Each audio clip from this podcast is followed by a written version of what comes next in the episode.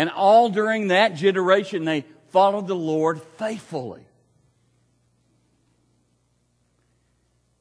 And part of the secret of that is they had experienced what God had done. With this great compliment, however, there's this hanging question that we have to ask.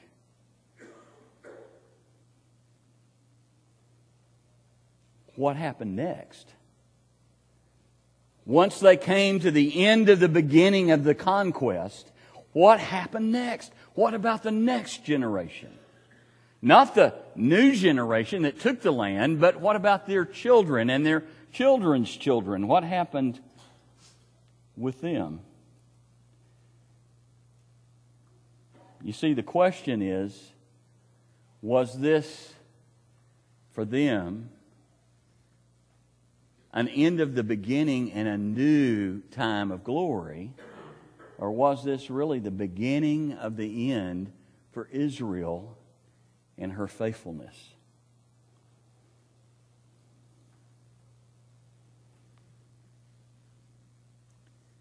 And it's an important question because it happens with every change of generation, not just in Israel, but among us. When we look at the truth, we find the sad reality in Judges 2 10 through 12. So if you've been in your Bibles in Joshua 24, just turn over a couple of chapters into Judges. What comes next in the Scriptures? And I want you to hear what the words meant in Joshua 24 31 because Judges tells us. Judges chapter 2, verse 6. After Joshua had dismissed the, the Israelites, they went to take possession of the land, each to their own inheritance. The people served the Lord throughout the lifetime of Joshua and of the elders who outlived him and who had seen all the great things the Lord had done for Israel. Sounds just like what we read, right? Verse 8. Joshua, son of Nun, the servant of the Lord, died at the age of a 110. And they buried him in the land of his inheritance at Timnath Heres. And he was placed in the ground in the country of Ephraim, north of Mount Gaash after that whole generation had been gathered to their ancestors. Another generation grew up who knew neither the Lord nor what he had done for Israel. Third time that's said in this string of passages. Then the Israelites did evil in the eyes of the Lord. They served the Baals. They forsook the Lord, their God, the God of their ancestors who brought them out of Egypt. They followed him and they worshiped various gods of the peoples around them. And they aroused the Lord's anger because they forsook him and served the Baals and the Ashtoreths. And in his anger against Israel, the Lord gave them into the hand of raiders who plundered them.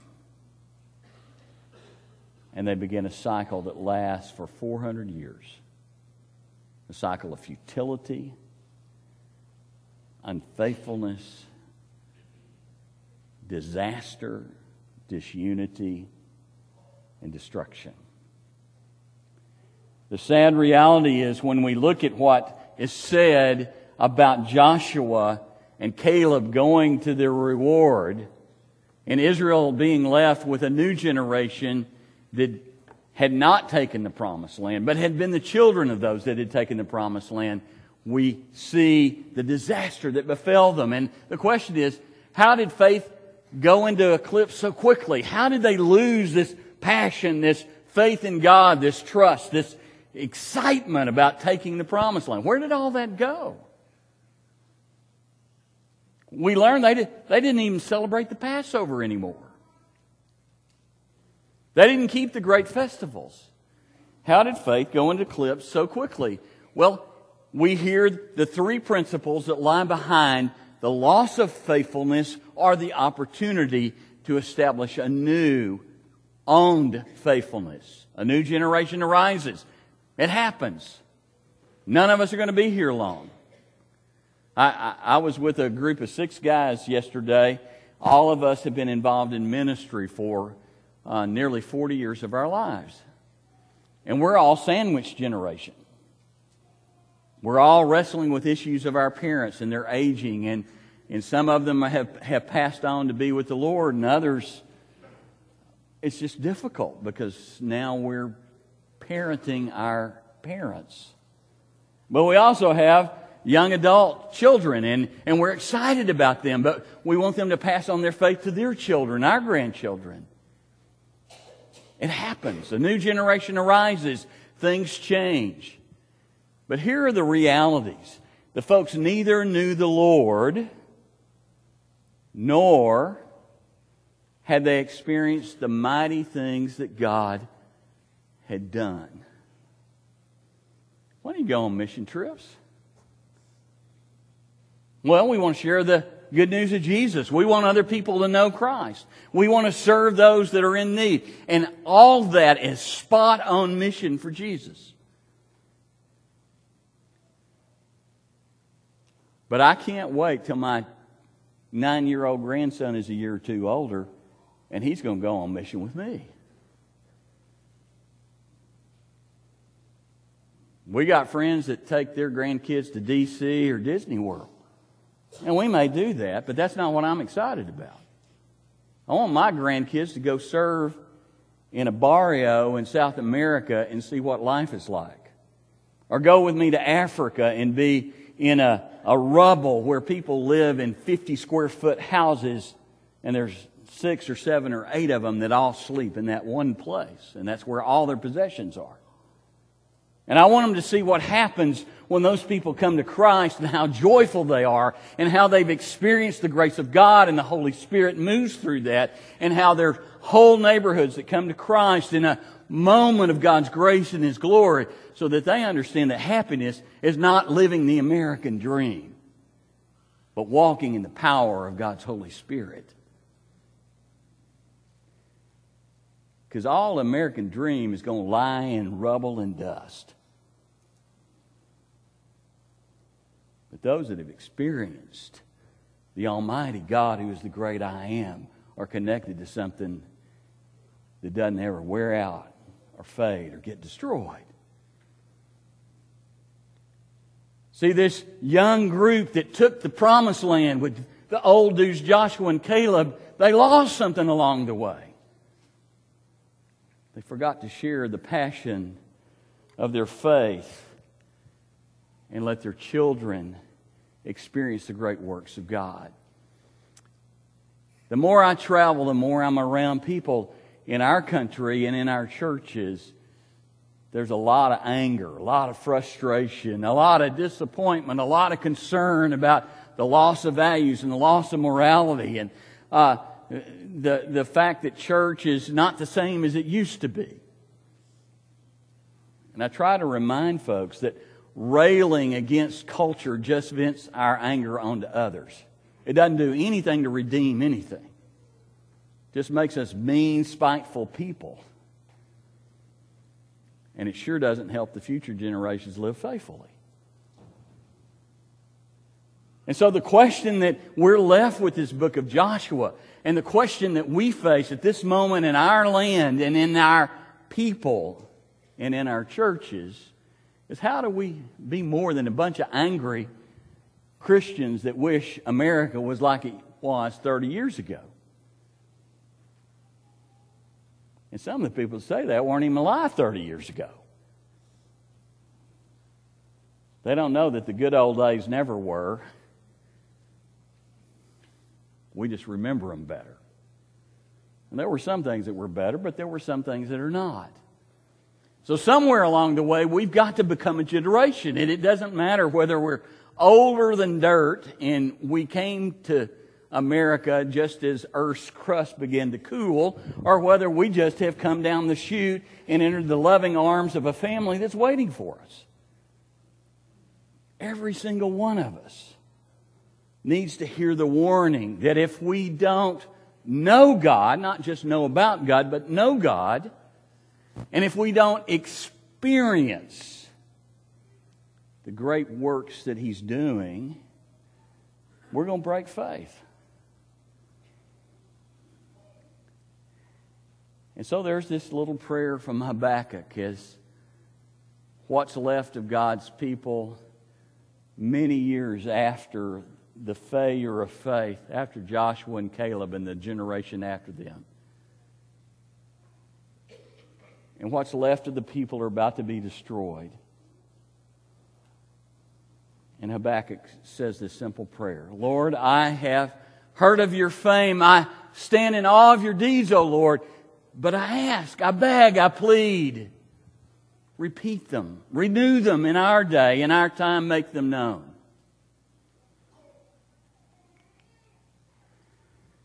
You see, the, the problem for the people was not that they didn't know about God.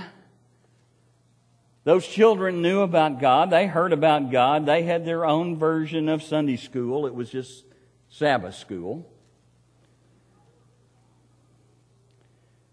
But the problem was they hadn't experienced his power and his might.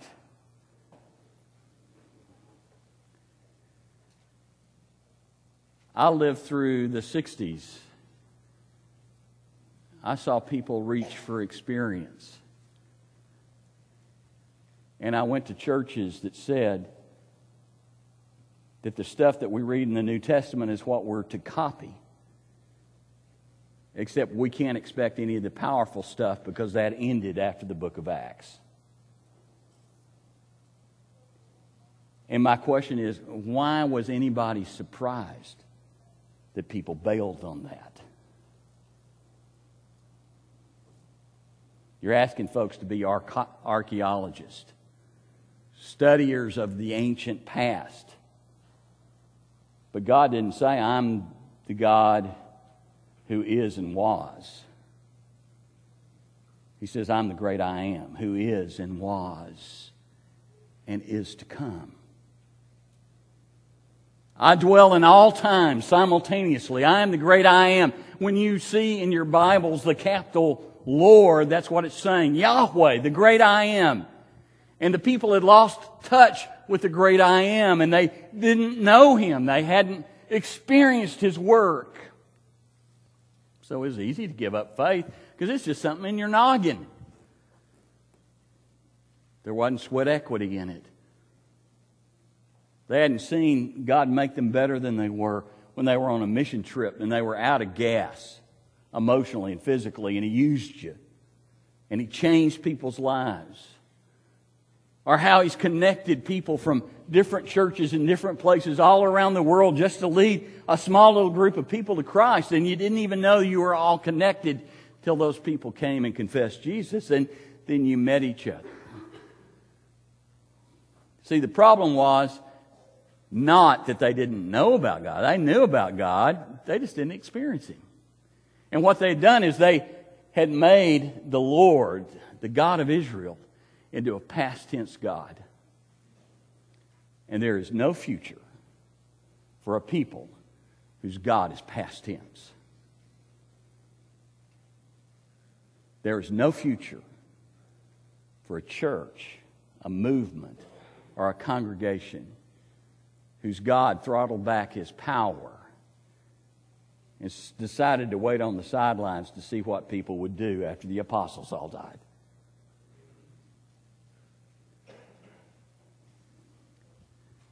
When Israel took that approach, they went into eclipse and they quit praying. Lord, I've heard of your fame. I stand in awe of your deeds, Lord, because I've seen them. I've experienced them. I've been a part of them. I've seen what you can do with common people like me. And so I beg you to repeat them, renew them in our day, in our time, make them known. Let us know it in our bones.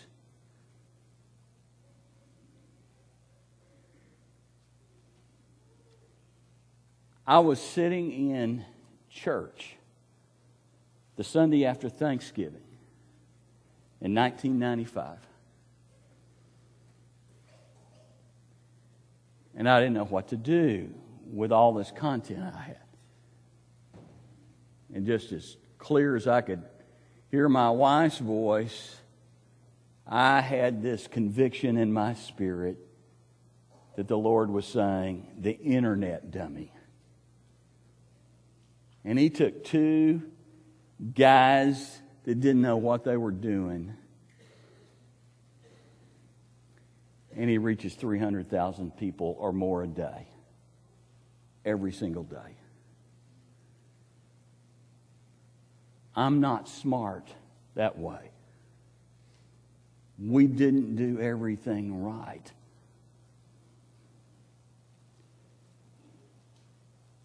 But we prayed that prayer.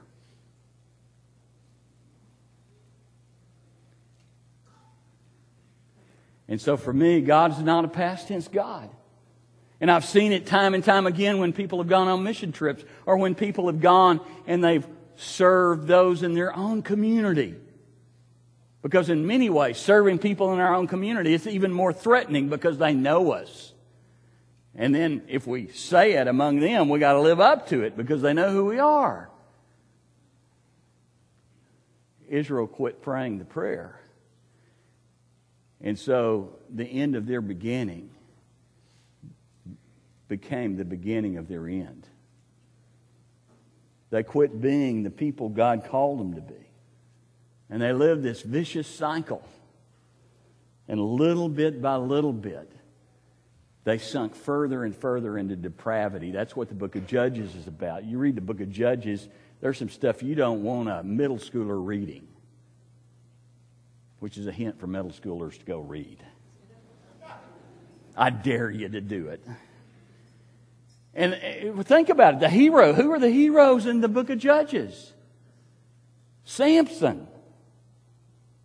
A guy that Jerry Jones would draft for the Cowboys, but not a single man in here would ever want to date his daughter. Am I wrong? And it gets worse after Samuel, but that's all God had to work with. And he kept that hope alive, and there were little pockets of flares of people who kept praying that prayer. Well, the question is not about them. We're here today. What do we do in our moment, in our time, in this church, in this period of transition? And what's powerful is God gives us a blueprint. The problem is, is we quit following that blueprint. Israel quit following the blueprint. So if you go to Deuteronomy 6, verses 4 through 12, you hear a passage. And I didn't put it on the screen because so many of you know it, but if you have a Bible, I hope you'll turn to it. Deuteronomy is not very far from Judges, just back two books. Deuteronomy 6. Hear, O Israel, the Lord our God, the Lord is one. Love the Lord your God with all your heart and with all your soul and with all your strength. These commandments that I give you today are to be upon your hearts. Impress them on your children. Talk about them when you sit at home, when you walk along the road, when you lie down, when you get up. Tie them as symbols on your hands and bind them on your foreheads, write them on your door frames, the door frames of your houses, write them even on your gates. It's going public with your faith, isn't it? When the Lord your God brings you into the land he swore to your fathers, to Abraham, Isaac, and Jacob, to give you a land with large and flourishing cities you did not build Houses filled with all kinds of good things you did not provide, wells you did not dig, and vineyards and olive groves you did not plant. And when you eat and are satisfied, be careful. Be careful that you do not forget the Lord who brought you out of Egypt, out of the land of slavery. You realize when Jews celebrate Passover, they speak in the present tense. The Seder meal is done in the present tense. And it wasn't their forefathers that were delivered from Egypt, it was them. Because that God is at work in them today. That's what Moses, speaking for God, is saying to the people of Israel. So I want to give you what I think is a powerful formula, and it's not my formula. I didn't come up with it. It's not a preacher's thing. It, it kind of sounds similar. I, I wished it didn't, but you'll remember it better because it does. There are three things that are emphasized here that are important. How do we not let this time of transition be the beginning of our end, but just the end of a new beginning? All right, here are three things. We've got to say it. We've got to say our faith. We've got to say that faith to our children. We've got to say that faith to our spouse. We've got to say it to the people around us. It's got to be our language. I don't care that Dez was not supposed to play last night and he played and he caught a touchdown. I don't care about that. That's big, overpaid men playing a game. But we talk about that more than we talk about the Lord in whose future our children rest. Well, I watch the Cowboys. Yeah, I'll watch them some. If you really want to know the truth, I'd like to give Jerry Jones about a 10 bubble baptism and see if we could get him to meet a little more Jesus along the way. But that's another side story that we'll save for a later time. But we got to say it. We got to speak what we believe. And it's scary to speak what we believe because if we speak it in our homes, we got to live up to it in front of our children. The second thing we got to do, and thank God, and I mean that in every way sincerely for our women who help us do this, we got to display it. I've already gone into several homes, probably seven or eight homes. They're part of this church family, and, and in every single one of them, I've seen something that clearly says this is a house where the Lord is present and honored. But we got to display it. It's got to be who we are. Everybody else is out of the closet today. Why don't we as Christians come out of the closet? Anybody ever ask that question? Not to be mean or bullish, but to be people of righteous character and gracious compassion, both of the qualities of God we're called to be. Don't be afraid to be identified with that. I guarantee you it's going to be less and less popular in the culture to be one in the next 10 or 15 years. So if we don't go on record that we're that, our kids and our grandkids ain't. That's just the truth. So we got to say it, we got to display it, and we got to obey it. The most dangerous thing to a kid's faith is the mediocre commitment of his or her parents and their faith. I said that when I was 19, and I had six teenagers respond.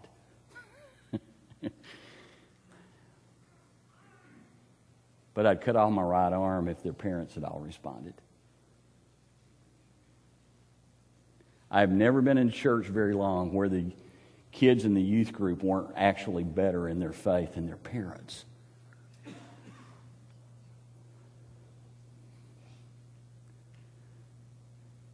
Don't let that be so. You be the one in the lead. You obey what God has called you to do and explain it. I know a lot of families that have slammed the door on the TV and don't let it in, and I understand that principle. But somewhere along the way, we got to learn that our kids are going to get exposed to a lot of that stuff. So instead of slamming the door completely on it, debrief after it. Don't let the false witness of truth in your home and not talk about what's been said, shown, done, and how it fits in our faith. You know, yeah, we as grandparents, we have even a more powerful role and invitation into our grandkids' life because we're not around them all the time. There's a sweetness to that relationship that gives us an opportunity. So we say it, we display it, we obey it, and then finally we're going to keep praying it. Say it with me. Lord, I have heard of your fame. I stand in awe of your deeds, Lord. Repeat them in our day in our time make them known. every new generation stands on the threshold of abandoning faith, or just mediocrely carrying on, or giving up faith. The Israelite people chose the middle of the road, and eventually, nearly all of them gave up faith. But the righteous remnant out of which Jesus came offered all of us a new opportunity. And so, as we stand on the threshold of a new school year, an intense ramping up of a focus on search, and you'll hear more about search team, let's also make this our opportunity to invite God in to be real in first person. I don't know where you are in your walk with Jesus. I, I hope it's rich. I hope you've experienced His work. There's a lot of good things going on in this church where I know the, the, the work of the people here is, has given them an opportunity to invite the Holy Spirit to make Jesus real. They've seen Him be real as they've served people, as they've shared the gospel, as they've gone on trips, or as they've taught. But maybe you've never done that yourself. We declared at the Lord's Supper that Jesus came from heaven, became flesh and blood, and He gave up that body to let love triumph over sin and death.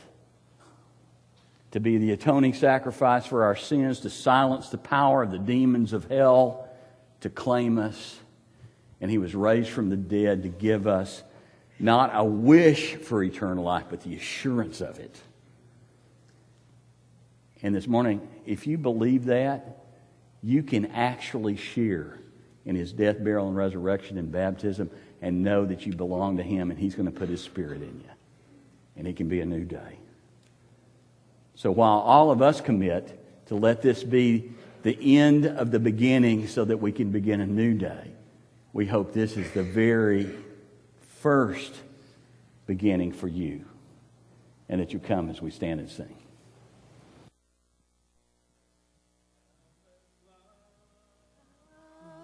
Unending joy,